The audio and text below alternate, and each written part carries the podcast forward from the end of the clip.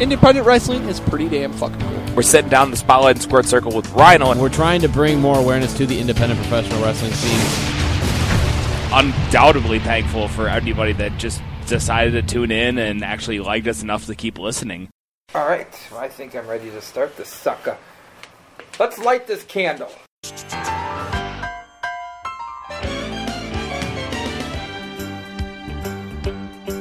It's a rare condition this day and age to read any good news on the newspaper page. And love and tradition of the grand design, some people say, is even harder to find. Well, then there must be some magic clue inside these gentle. Good evening, everybody. Or morning. Who knows when you're listening? It could be lunchtime. It could be 3 in the morning. You could be on the crapper. It's the Ross Family Matters podcast. And I told you Eddie Watson was going to be a popular get. By popular demand, we brought him back. So I'm Hotshot Scott Williams, Victor Stick Ross, Jack Spade, and Eddie Brown Sugar Watson. Ah, I'm back. That's right. You are. And uh, I think it's great that you've decided to find some time in your busy schedule. The fans loved you last week. They said you were the best guest since Monica. so, Who's been the, set the bar? Who's been the worst guest? Jason Masters. Jason Masters. We love you, Buck. We love you, man. You drink too much, but we love you. Yeah, I don't know if you guys caught that uh, tribute show, but about halfway through it, he started drunk wandering around Scott's house yeah, and just opening doors. which is creepy in and of itself. But All right. So I'll get us started.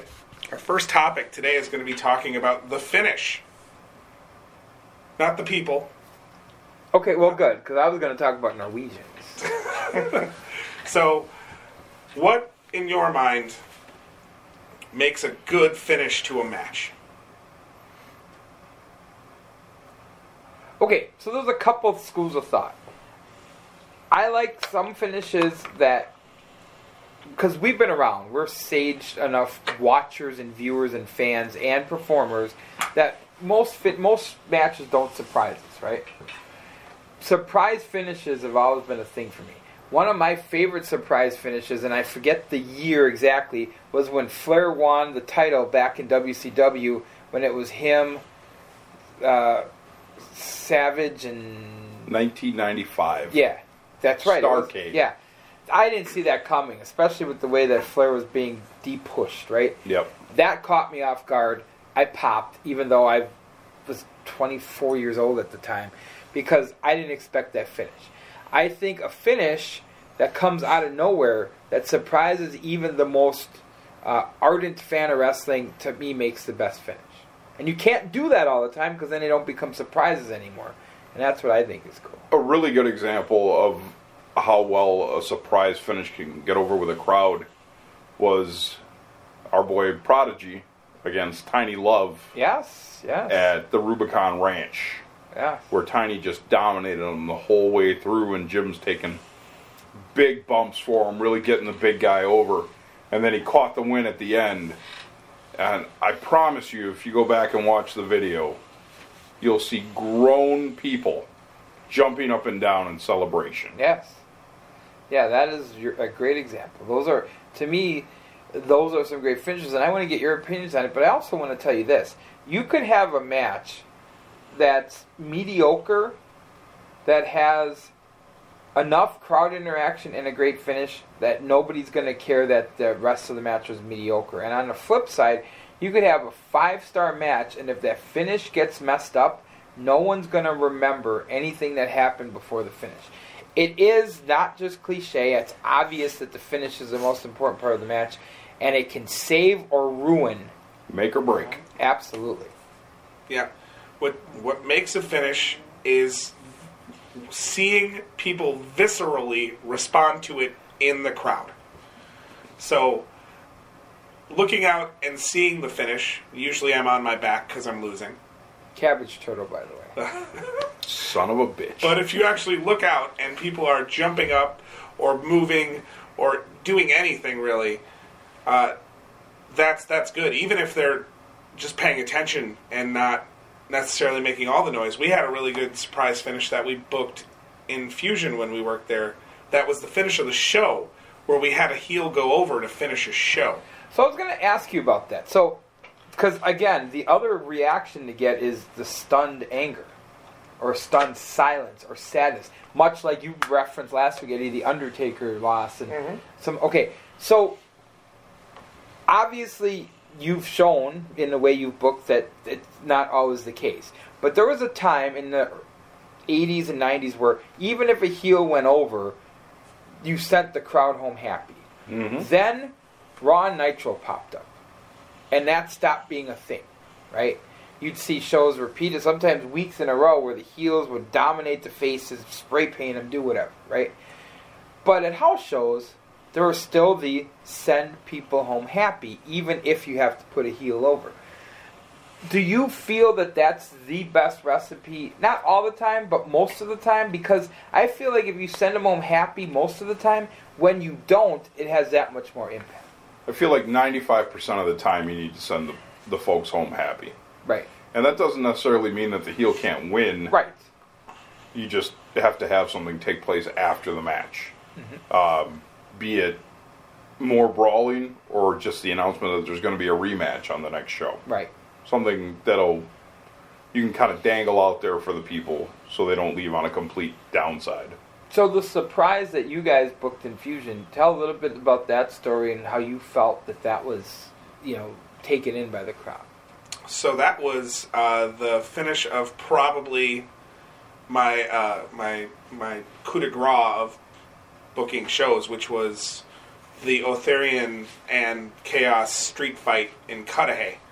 The gimmick of that was it built up where uh, Chaos had gone through everybody in the family, and Otharian was kind of the last guy he had to go through.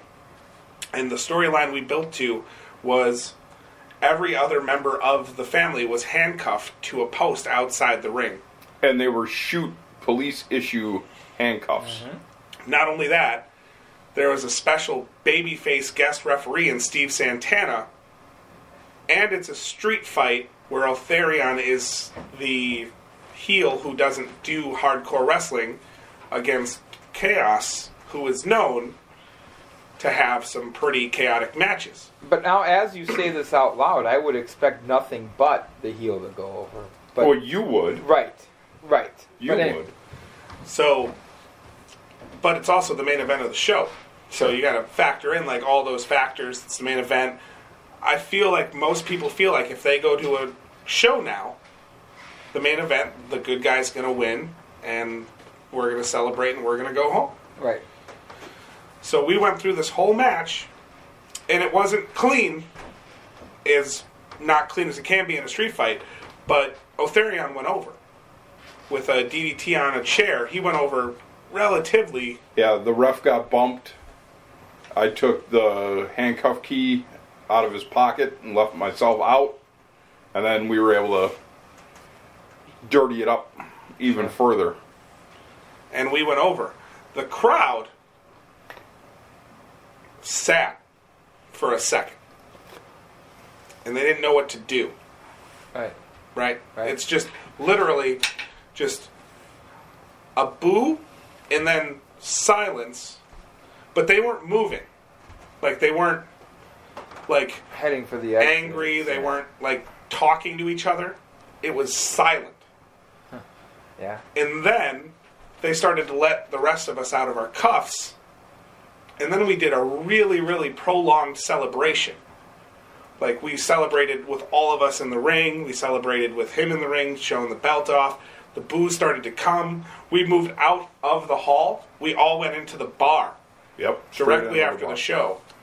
And we celebrated as a group there. And we cut promos and recorded videos out there about it. And it was like a, you know, somebody winning the World Series. Yes. Yes. So I feel like the finish is effective of a show as long as people want to come back and see what happens next. And I, it, correct me if I'm wrong, but one of those shows there was such a horrific beatdown. Was Kato a member of the family? He was not. No, Cato was never a member of the Ross family. Jim Payne was supposed to catch him. I know. Yeah. So Eddie, you got anything to add to the? No, I'm with Scott. I think like um, you know anything where I don't see it coming. That's those are the special ones for me, right? So um, just at top of mind, the uh, the, the Goldberg Lesnar Survivor Series where Goldberg just ends the thing in what 50. Yeah, yeah, yeah, yeah. that right yeah, there yeah. was a oh it's over type of situation. That was probably the last time I I remember seeing something and it really just like I was just just caught off guard with that. Do you know what my favorite finish was of all time? Um, was and not just because of the, the- how it ended, like who went over and whatnot. Was Shawn Michaels and Ric Flair at WrestleMania? Okay. because they had built it up, you know, Sean and, and Flair being friends, and you, you know, like, and then the whole like, you know, exasperation of Shawn Michaels knowing that he's just about to end his friend's career, and he has to do it. Flair knows it's coming, and he super kicks him, pins him, and then Flair shits on that and comes out of retirement six months later and wrestles for TNA. It it was about a year, but I hear what you're saying. But that was, I thought, really well done because, again, the other part of wrestling that you connect with the fans is when you can connect on an emotional level. That was a very well done emotional finish, and it's one that I kind of wanted to sort of replicate with uh, Masters and lacrosse. yeah, taking the time to actually get to the point where you can do the false finishes and have the crowd with you every time to build up to the actual finish, which was what worked really effectively for us in lacrosse with uh, Maru. Yep. We did that gimmick for your retirement, which you proceeded That to was shit on and come great. back. 18 months, motherfucker. That was a great. That was a very well done angle, and it was before my ban, um, so I was part of that, and it was, uh, you know, the whole Maru thing was well done. Like, uh, I, I think we've talked about. I mean, and then the final build up to that, like, so not only was it you know here's this angle here's what we're doing here's the turning of Maru as a as a you know singles wrestler now and he's on his own he's feuding and then he ends your career right. like I, to me on an indie, indie level at least in this sta- like, i haven't seen an angle in a story arc that was that perfect So I'm pretty sure that you know this. Eddie, I don't know if you know this. Uh, we were actually given full autonomy Yeah. to book that angle. Yes. We start to finish. Like, we weren't necessarily allowed to pick the opponents as it built, right but we were given how you handled maru correct. yes yes And not only that, but I made a conscious decision to not shit on that finish. By we went through the match, I took the ankle lock, I tapped out. He was retired, he was sent out, and then I left for six months. Right. And and So- and so the offshoot and just I'll just tell the story and this is just me being completely transparent here. Jason Masters came out. He, we, were, we were teasing that he was gonna come back to the fold of the Ross family because he was starting to try to do good guy things. He actually came out, kicked me. I was unable to be to save you Lane from losing, which got you retired, which was then supposed to leave me to have my one-on-one end of my career with Masters because I was going to put my career on the line, and that was going to be the final piece of that story arc. Was then Masters was going to retire me. And when I came back six months later, it actually happened this way was the Halloween show, and I came out of the crowd and attacked him from the crowd. Right, And I was supposed to start feuding with Masters for retiring the family. right. and that was gonna. So we're talking like two years of That could, yeah, right. Because we could have done our thing, and then you could have done your thing, you know. But and but that's but see, and that again is good old school booking because I think the problem with a lot of angle finishes now is people hurry them. You know, this was something that could have played out. It played out for a year already. It could have played out for two years, based off of one storyline to start with Maru. Right? Right. Nowadays, you get a couple of shows in and be like, all right, let's just blow this thing off. Well, that's because, like, the guys that are booking now were big into watching wrestling in the late 90s and early 2000s. Sure. where the world title was changing every 30 days on the next pay per view. Yeah, or Uh, every two weeks. Maybe sometimes. you maybe you'd get a rematch the next month, but then that was the end of that program. and They go into something else. right. You know? Well, that's not 100% true because I started watching wrestling in the late 90s and early 2000s. Right, but you got us. We're a wealth of information. Okay, Yes. we're pretty fucking great. Let me just put that out there. All right. All right, Eddie, what do you got? Favorite Paw Patrol character? Well, Oh, this is going to be quick. I'll tell you what. I like the one that's uh, like a chef, cooks. Um, Okay, I like uh, the pizza man, the plumber. Um, Are you? Okay. it's a children's show. No, I know. Ryder's, Uh, all a, I- Ryder's okay. a big fan. All right. Ryder, Ryder likes uh, Chase. Oh, you know names. Yeah. I just chose a profession and just put it on. Put it on a dog because you don't know. I like the accountant, the, Yeah, the th- millionaire. None of those guys exist. Chase is the police officer, and then there was a firefighter one. I, I used to remember all their names. Writers moved on to like Marvel comics, and he's not as big into Paw Patrol as he used to be. But I would say Chase. And by the way, the human character in there that helps you know lead Paw Patrol is named Ryder. nice. So there you go. All right. Eddie, you know any Paw Patrols? No. Me either, buddy. Yeah. Let's move along. Yeah, my daughter's into Korean buses. Yep. Well, what's the name of that bus again? Tayo. Oh, I thought it was like Baby Tink Tink or some shit like that. tink tink. Nickelback or paper cuts on the penis. Okay, so let's let's you know since I got heat anyway with most of the listeners, let's just get this started. Nickelback's not that bad.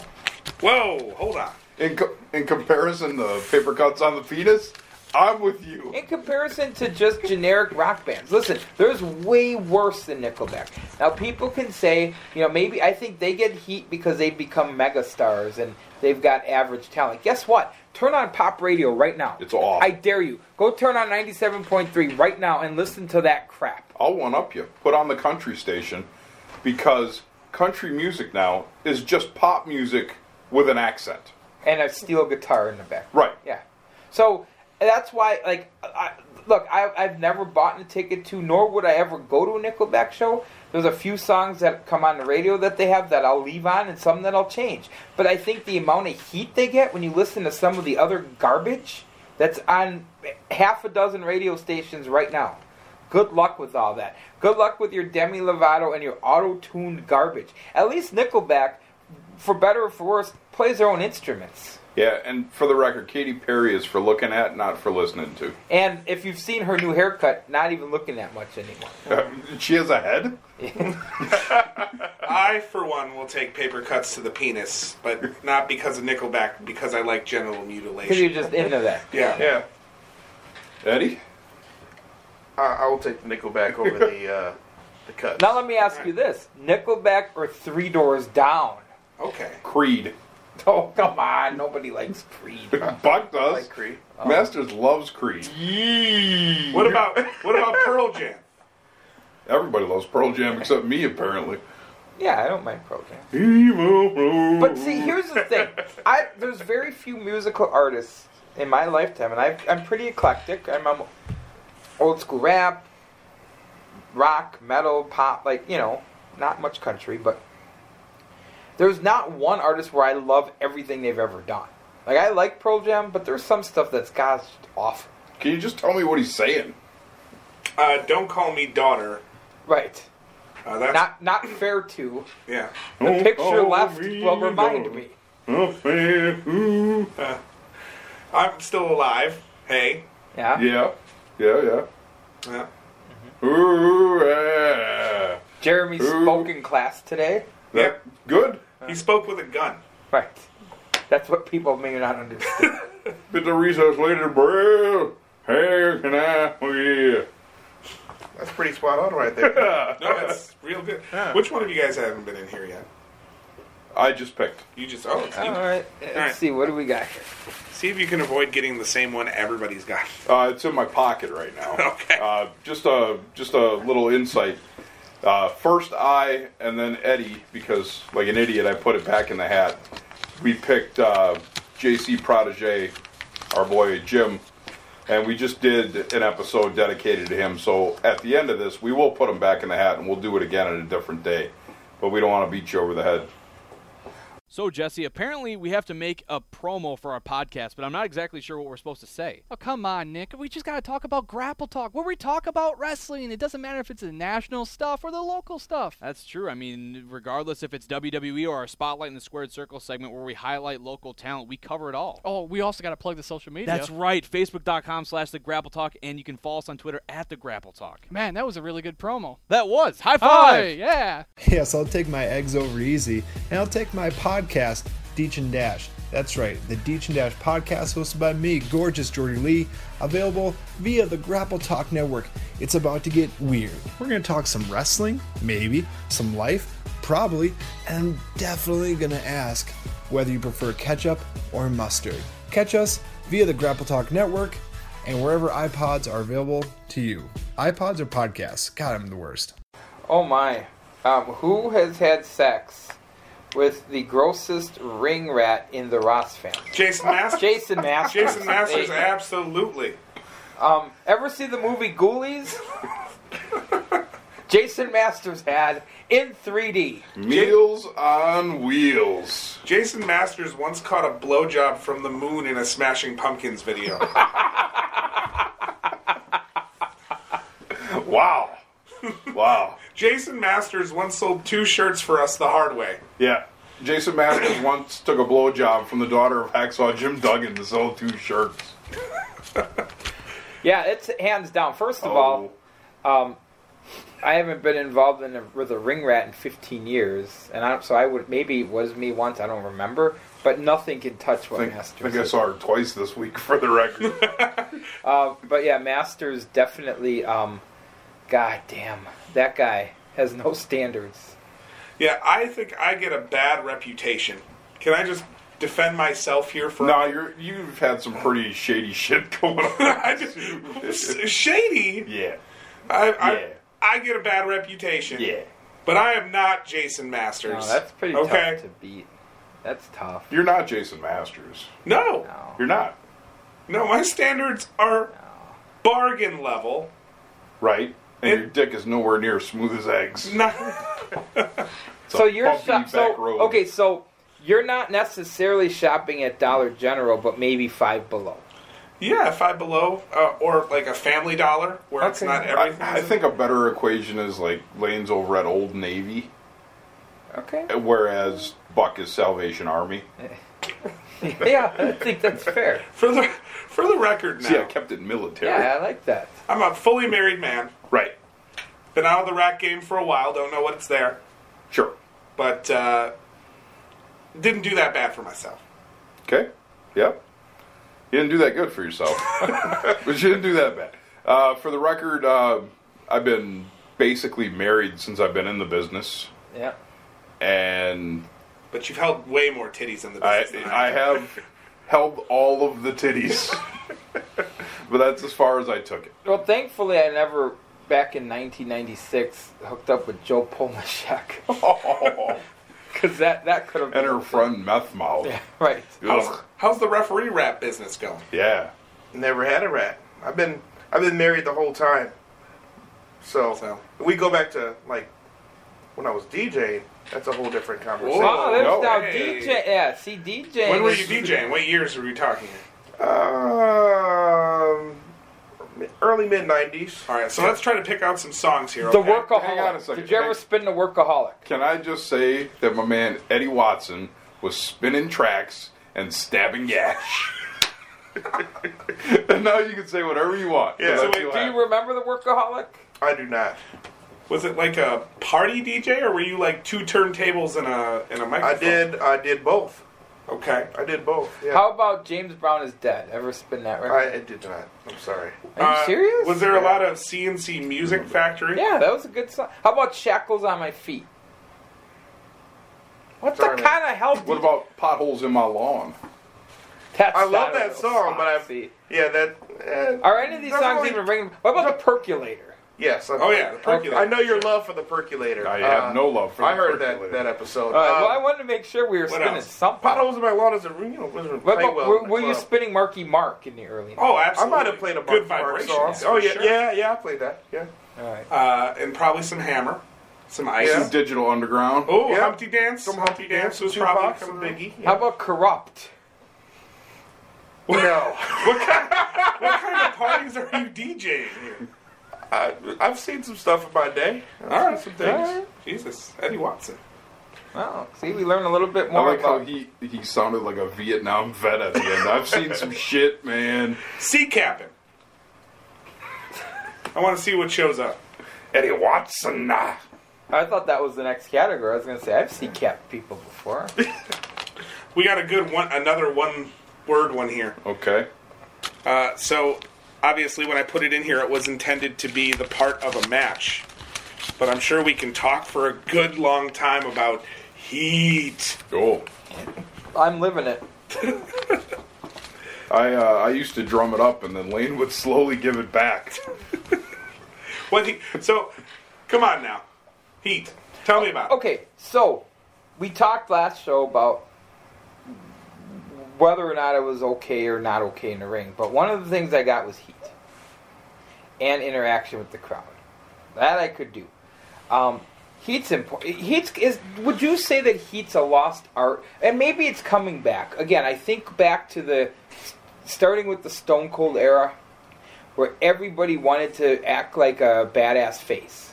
Okay, remember this time?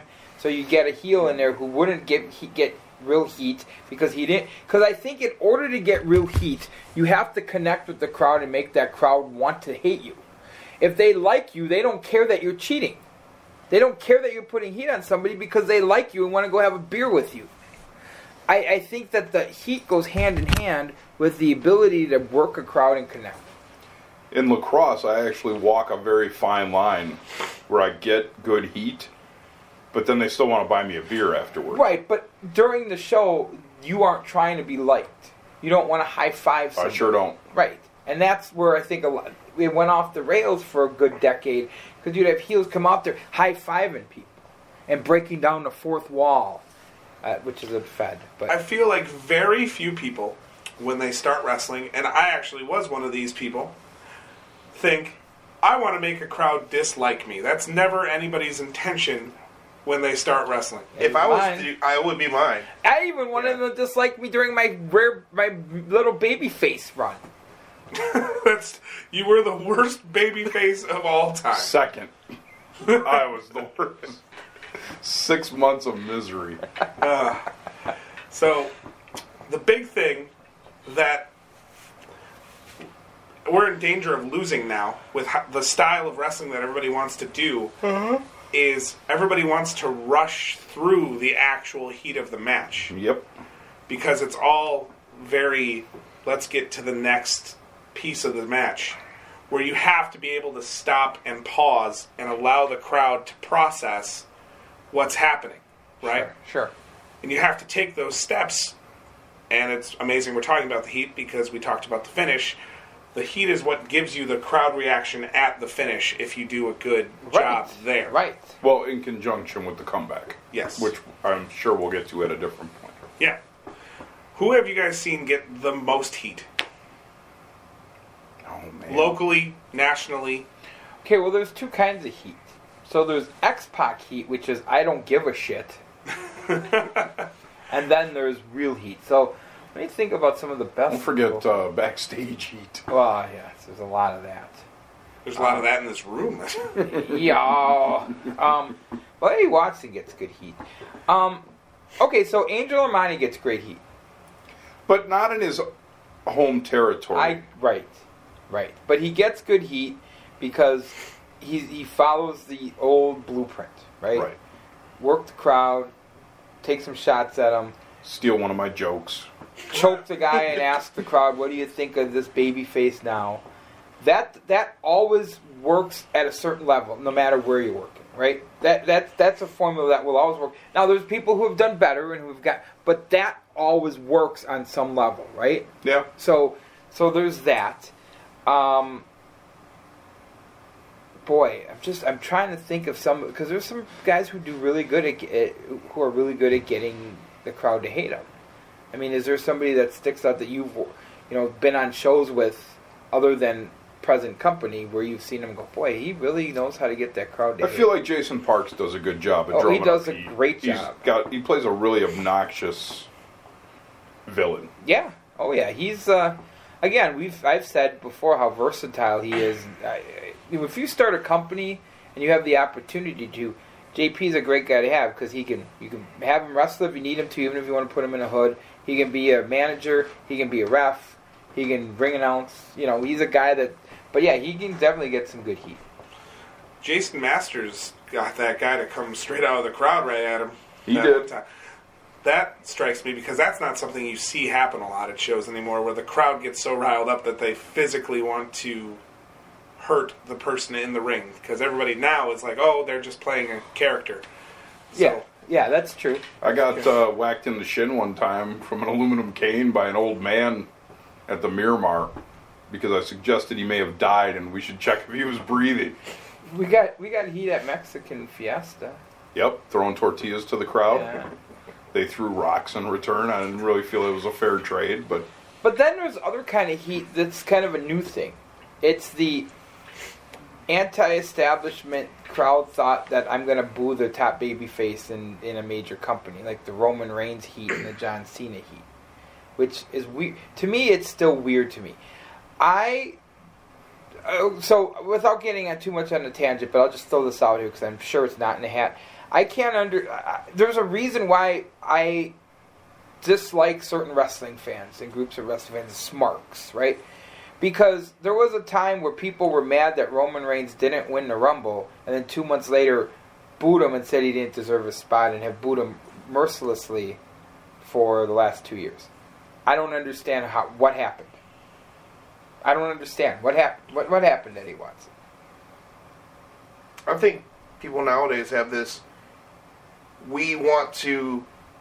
It's it's that They want to call the I- shots. they want to call the shots because everything else in their life is about themselves, and their the world is centered around them. They don't so they don't even know how to enjoy. You mean their mom's basement is centered? Yeah, around so they don't know how to just enjoy something that's supposed to entertain them But they without wa- feeling they need to control. that. they wanted him. They didn't. This is what I'm going to say to you. I'm not trying to argue your point, okay? But I feel like if you take 100% spectrum of wrestling fans, it's really only 20% that hate Roman Reigns, hate John Cena. Sure, And the other 80% are buying all their shit, sure. okay? But you hear from that 20% The loud minority. because they're in their mother's basement typing on the computer. Yeah. Oh, Roman Reigns sucks. yeah, Ask one of those guys to back that argument up sometime sure. because they're just going to keep repeating Roman Reigns sucks. And for some, for people like us who have observed, like, what is bad about him? He, his work isn't terrible. His his selling is bump. Like, he's a good big man. Like, what's I don't get it. In fact, he's a, such an athletic big man that if this was 15 years ago, he'd be a freak of nature. Right. You know what I'm saying? Like, Yeah. So, I, I just don't get it. And at the same time, don't under, well, never mind. I don't want to go down. To there. back up my argument, a lot of what you find online when people say they're big proponents of Ring of Honor and like Japanese wrestling. Okay? I enjoy those too. All right? But when WrestleMania puts 100,000 people in a building, but I go to Ring of Honor and there's only 1,500 people in the building, that's a massive difference. sure. So obviously, while yes, Ring of Honor is a much smaller company, they're doing good numbers for what they're trying to put I out. enjoy it. Yes. But obviously, WWE knows what the hell they're doing. The other piece of it that I always think is funny is um, how, even though you know I'm not necessarily a huge fan of him, but he can't deny his success. Vince McMahon was so smart that when people were bitching and moaning about the product and wanting things to be more like Ring of Honor, he formed his own competition in NXT, and he's Hmm. stealing your money anyway. It's true. Great job. That's that's why he's That's why he is who he is. It's Yeah. true. So he created this, and then people go to NXT and chant things about how they hate the WWE. Guess who's getting that money? Right. Right. Yeah. Genius. When Hogan first turned in '96, Yep. that was some cataclysmic heat. That was great heat, and that was, crazy heat. and ties into the unexpected finish that we talked about. Like, because who saw that coming? Yeah, right.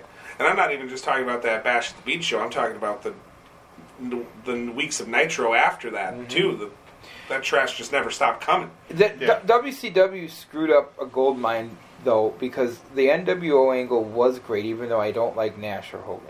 The the angle was great when they became 30 strong and started burying everything WCW because you know Eddie what was supposed to happen is they were going to do a brand split. They were going to have an NWO show and a WCW show. Problem was they made WCW so devalued that they couldn't do the split because who the hell would watch the true B show Yeah. of these WCW guys that just got their asses handed to them for a year. Yeah. Right. So anyway, so that's a little bit. So they basically screwed up a good thing by overkill. They oversaturated. Yeah. They actually, that was kind of the beginning of, I'm not watching this anymore. Let me see what's on the other show. I hadn't watched the WWE in years, probably 10 years um, when that happened. Then I'm like, I- I'm, I'm done here. So you didn't flip over when Shivani told you that Foley was winning the title. That, that was, yeah, I, I, I flipped over. So another good example I have, and you'd have to come over to my house to watch it, but I have a Roddy Piper compilation I picked up, okay. and this is back in like '79 or '80, and he's in Sa- Mid-Atlantic? no, San Francisco. Oh. San Francisco. Roy Shire. Yes, and he is feuding with the Guerrero brothers. Okay. So the first week he came out and he disparaged Hispanics because whether you know it or not, San Francisco has a huge Hispanic population. So they had two shows, one that aired on the English station, one that aired on the Hispanic station. Oh. Okay. The next week, he came out with his bagpipes and he said, I'd like to apologize for what I did here last week by playing the Mexican national anthem on my bagpipes. And he played La Cucaracha. That's heat. That's heat. Yeah, Piper was Pi- Piper was so good, and you know guys like Piper and DiBiase, to younger fans who watch now, go say stupid crap like, "Well, DiBiase wasn't any good. He didn't win the world title." That's the dumbest statement in the world. Right. Kicking that basketball away from that kid with the drill. The best. That's And and The best. And so there was the heat that he brought, which was amazing, and he made everybody he wrestled look better. So did Perfect. Yep. I mean, th- that's what it's all about. And people who don't look at Ted DiBiase and, and value him for what he was are clearly not. They're missing the point. Is is what they're doing. I would argue that Mr. Perfect may have been the first cool baby face. Cool heel, you mean? Yeah. Or cool heel, yeah. Yeah, yeah. That's, I'm sorry. Yeah. Because he didn't really, like, the vignettes were always him actually doing those things. And he out wrestled guys. Though I would argue that I think Savage, the reason they had to turn him face was because he was becoming a cool heel in the W. Like, like I mean, it was it was hard to even for like baby, like it was hard to not like Savage, His skills were just, this is, this is amazing. right? And then his, Yeah. his whole persona and his. Ooh yeah, yeah, coked up, yeah, brother. I don't think he ever said that. Snap into an eight ball. Oh, yeah. There's actually uh, one of our, our classic uh, post show things to do is trying to talk uh, Vic Ross into doing the, the gay macho man. so, you give a quick gay macho man promo for me? Oh yeah, thinking, thinking, thinking. I'd like some cock. Yeah. Maybe just a little bit of cock. Yeah. Which, by the way, really the the the, the real gay macho man was Lanny Poffo.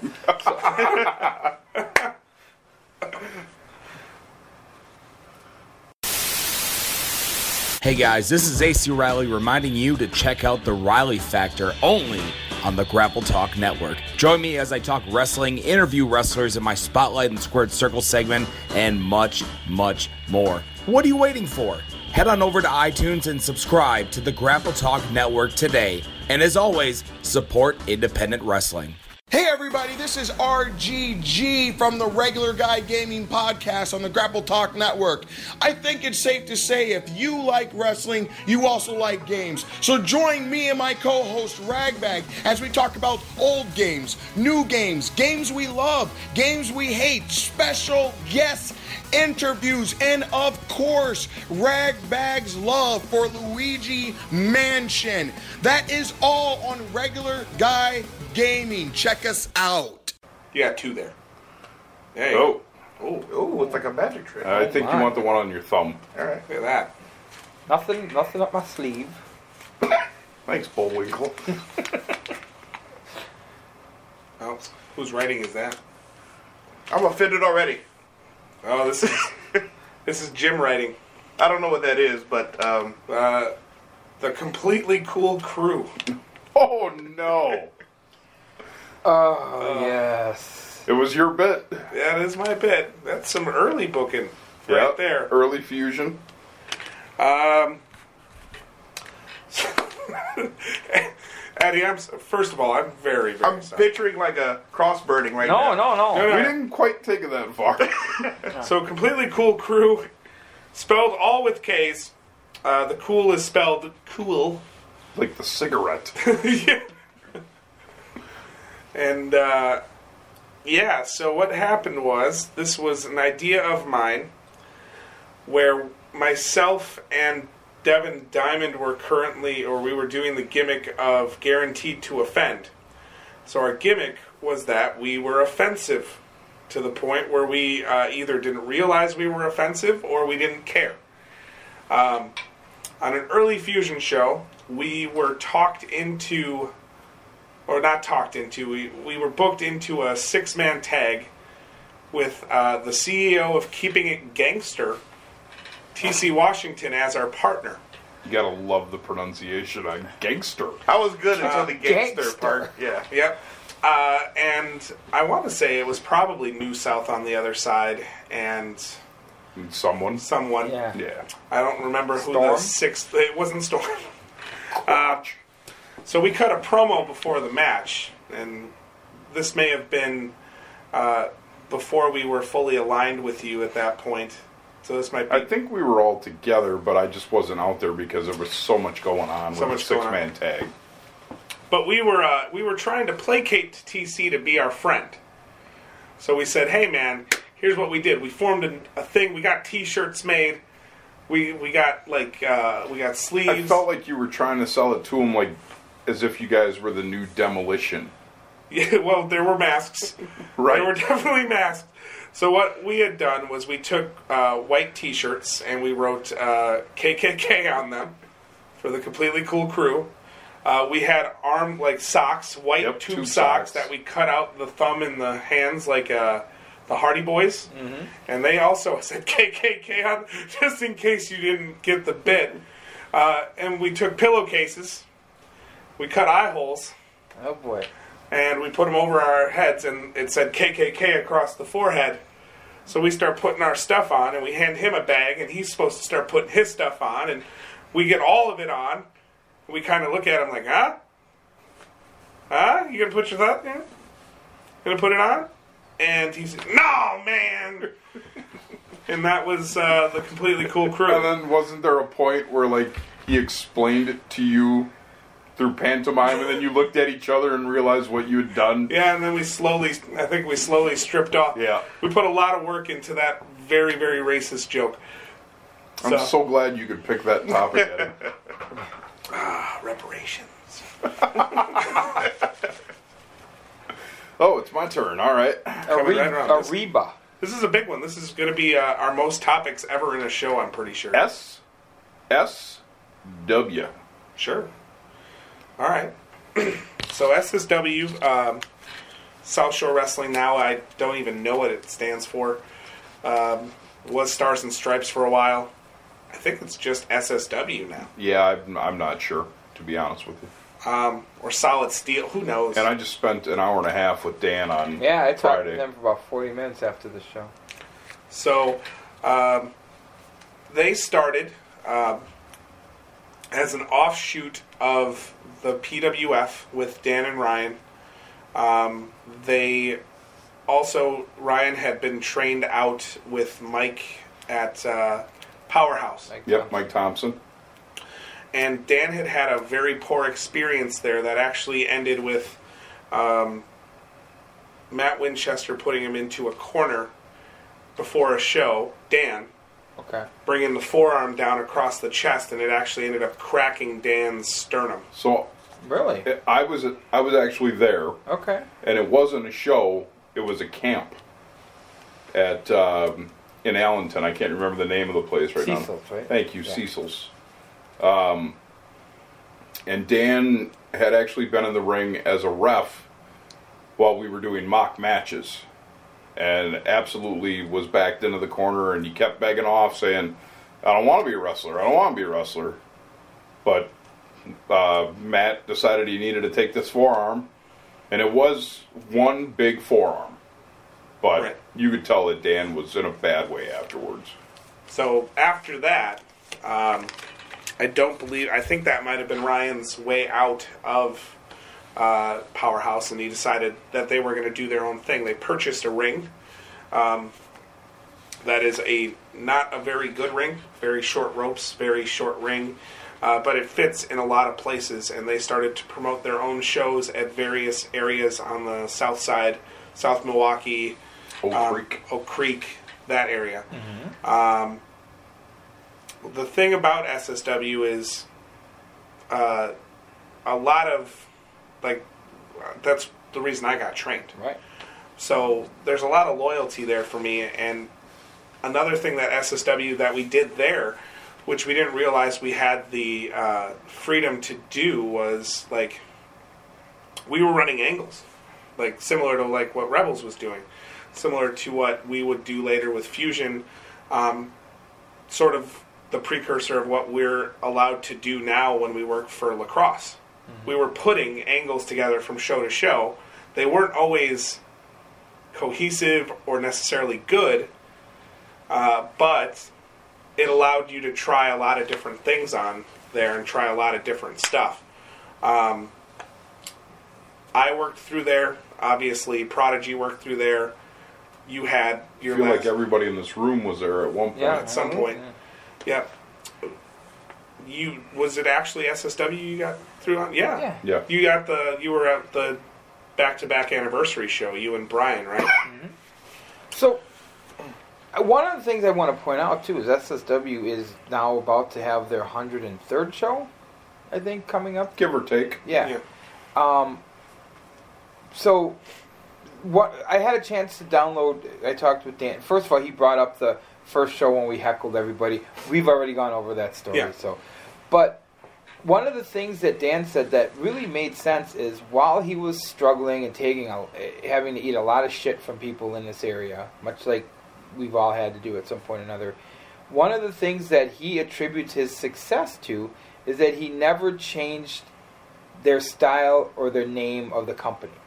Because there are people that say, just change the name and start. It's like, no, we we're going to, you know, be able to look back at our past and go, okay, we were uh, here and then we're here and now we're a, a top promotion, right? So he just stayed with it and he stayed true to what he was and he really could give very little quarter to people who thought that they shouldn't be doing this. So in some ways, you know, the success he's having now is is really attributed to the fact that he just believed that if you stay the course, this thing is going to turn into what he wanted it to turn into, and it for the most part, I believe it has, and I believe that you know the Lens brothers are very happy with all of it. But I, you got to give them, no matter what people thought about them when they started, the fact that they had a vision, much like Rebels did, much like Fusion, and like we're just gonna play this thing out. And I'm telling you, they're. I mean, I would. I don't have all the years right. I gotta think they're the longest fed, running Fed in the area. right? Are, are they right Currently? there at BCW? Yeah. No, they would have been before BCW. Yeah. So they're currently the longest running Fed in, in the area, at least right there. With I mean, and that I mean that says a lot. They started 03 is when the first South Shore show was. Okay, and I know that BCW is about to celebrate their 13th anniversary, which means they started in 04.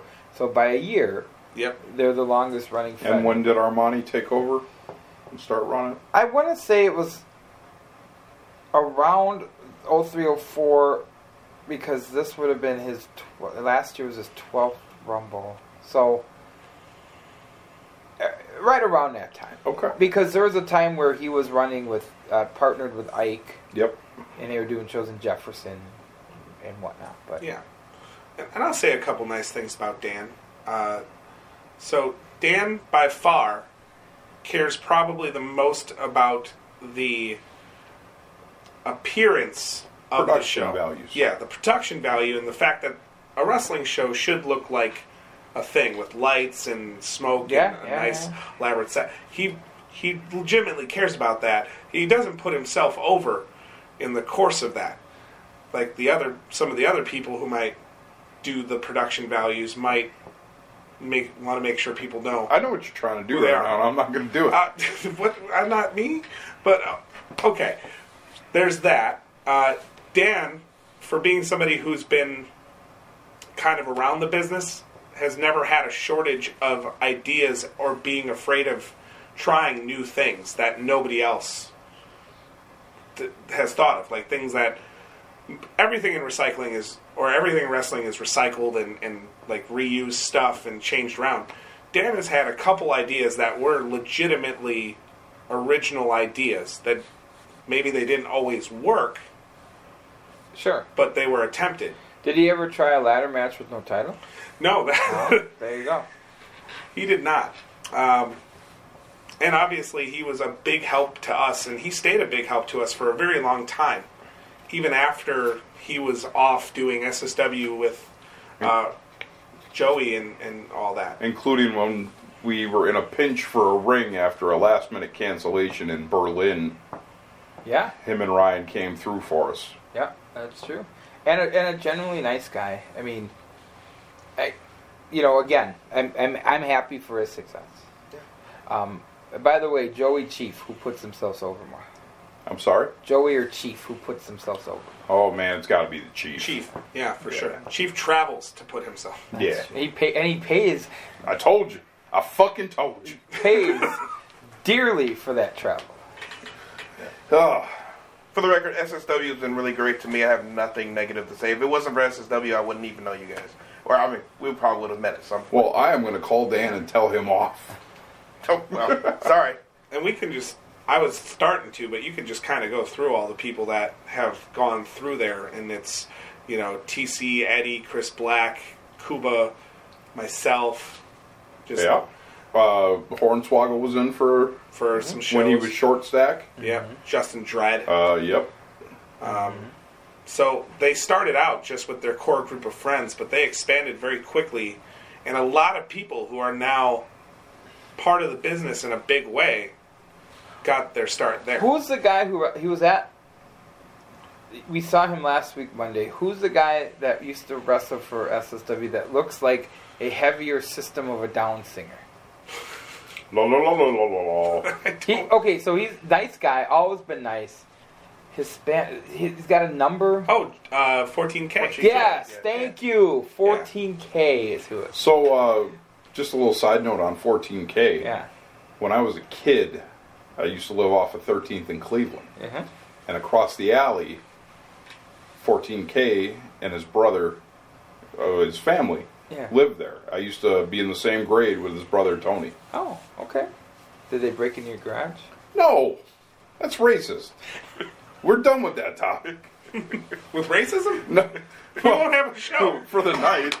but the night. Uh, yeah, SSW was I had a ladder match with Chris Black that people liked a lot there. Um, they let me run with their uh, X division title, which is kind of funny if anybody's ever seen my style of work.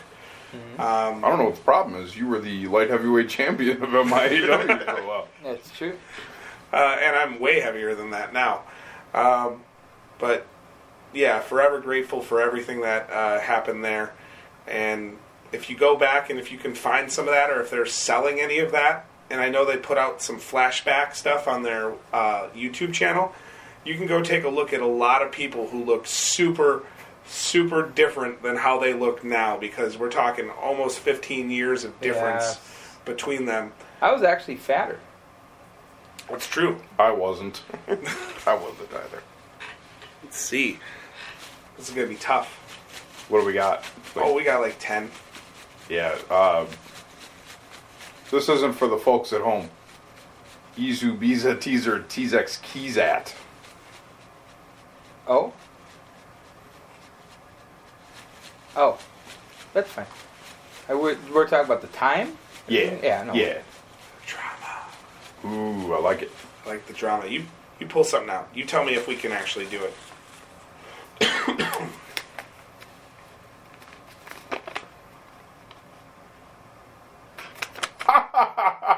Is this a ten minute topic? nope.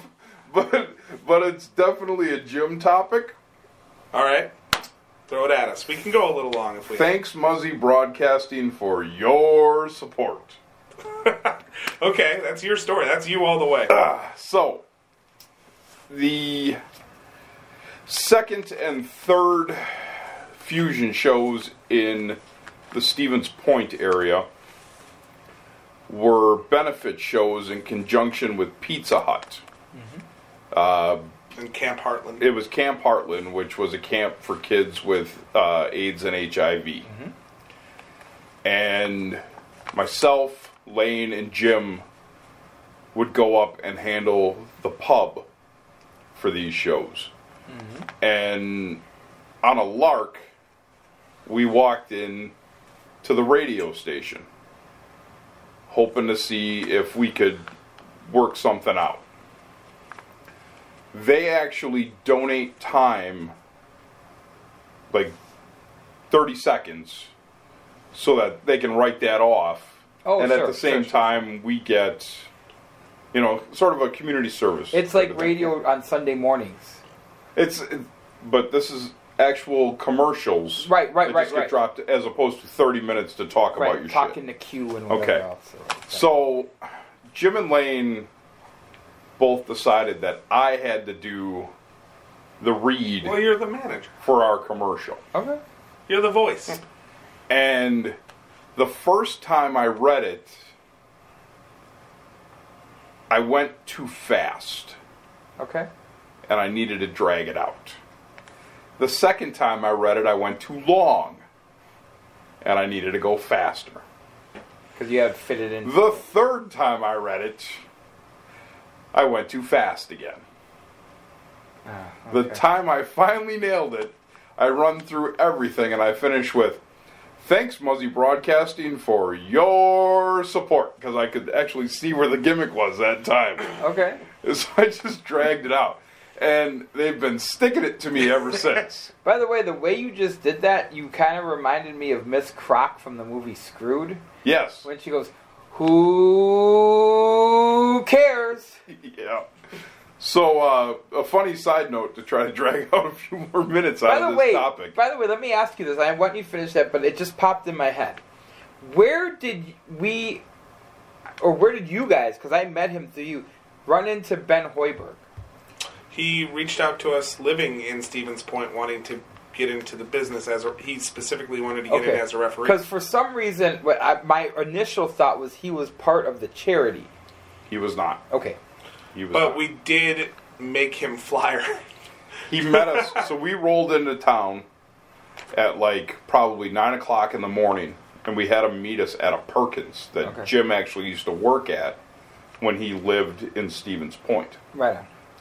And we're eating breakfast, and he showed up with his girlfriend, and we're talking about how what we're gonna do and whatnot for the day, you know, flyering and whatnot, and then Jim always two steps ahead of everybody. Says, "What what do you guys want to do after this? You want to get a beer?" And Ben Holberg says, "Yeah, I could maybe get a beer." And me being the class individual I am, looked Ben in the face with a mouthful of pancakes and said, I don't remember inviting you. but the uh, the side note on the Muzzy broadcasting, we went back a year later uh, when the third show was, Right. hoping to do another free commercial. And the fucking guy that ran the place came out, and we told him what we were there for, and he basically yelled at us and chased us off. Really? Yeah. So we uh, we decided to try to come back later to see if we could find a di- different person there. And we had the bit worked out where if we saw the guy, one of us would yell "Cheese it!" and we'd all run back to the car. so why did that guy have heat with? Because he's a fucking businessman and he wants to make money. Oh, I see. But like, you know, the people we talked to the first time, they were more than accommodating. We, in fact, we, I, if I'm not mistaken, we went in to put a flyer on the window, and they offered us a commercial. Yeah, and then we had to leave and write it. Right, we had to write it Oh, right, out and and then come back. Okay. Yeah. So they were like, "Yeah, we'll just give you time on our radios," and they they weren't just one radio; they were like two or three separate stations in the area. Sure. It was like a country station and like an oldie station. So they ad shared on all of them, I would imagine. Right. Yeah. Right. Yeah, for sure. Very cool. Eddie, did you enjoy us? It's been great. Two weeks. huh? Hopefully, Two weeks in uh, a row. your listenership doesn't go from 15 to 5 after No, this. no, no. I think it's going to be great, but we always we, we follow the always leave them wanting more. So we probably won't have you back for a while because we want them to want you. You know, much like Cheap Trick. How big Nobody is your family? wants cheap drink, but I know what you're saying. What? How big is your family? There's five people in my family, so we'll be listening, I guess. going Do they forward. listen to the show? All right. So is it five people meaning you, your wife, and three kids, or yes, or five additional? I mean, like I don't have like three wives. I'm talking like cousins and like. Oh, I got a big family. All right. I want to know why you're letting your adolescent children listen to this shit show. So let me see if I got a Curry, Krishna, and oh, and Dollop Manjula. mint juleps. I love And back to the racism. Full circle. Come back next week for Tyler Perry presents the Ross Family Matters podcast. Hello. no, seriously, Eddie. It's it's it's it's been fun. Hopefully, it's all you can tell all your friends and everybody in your quiet neighborhood up in Hartford to Oh. listen. Well, it's gonna be like that. Maybe I live in a bad part of town. Oh, we've No, been no, there. we've been to your house. It's a Yeah. nice part of town. We stole hand high soap. dollar hand soap and pirates and You know how I know it's a good part of town? You run out of sidewalk.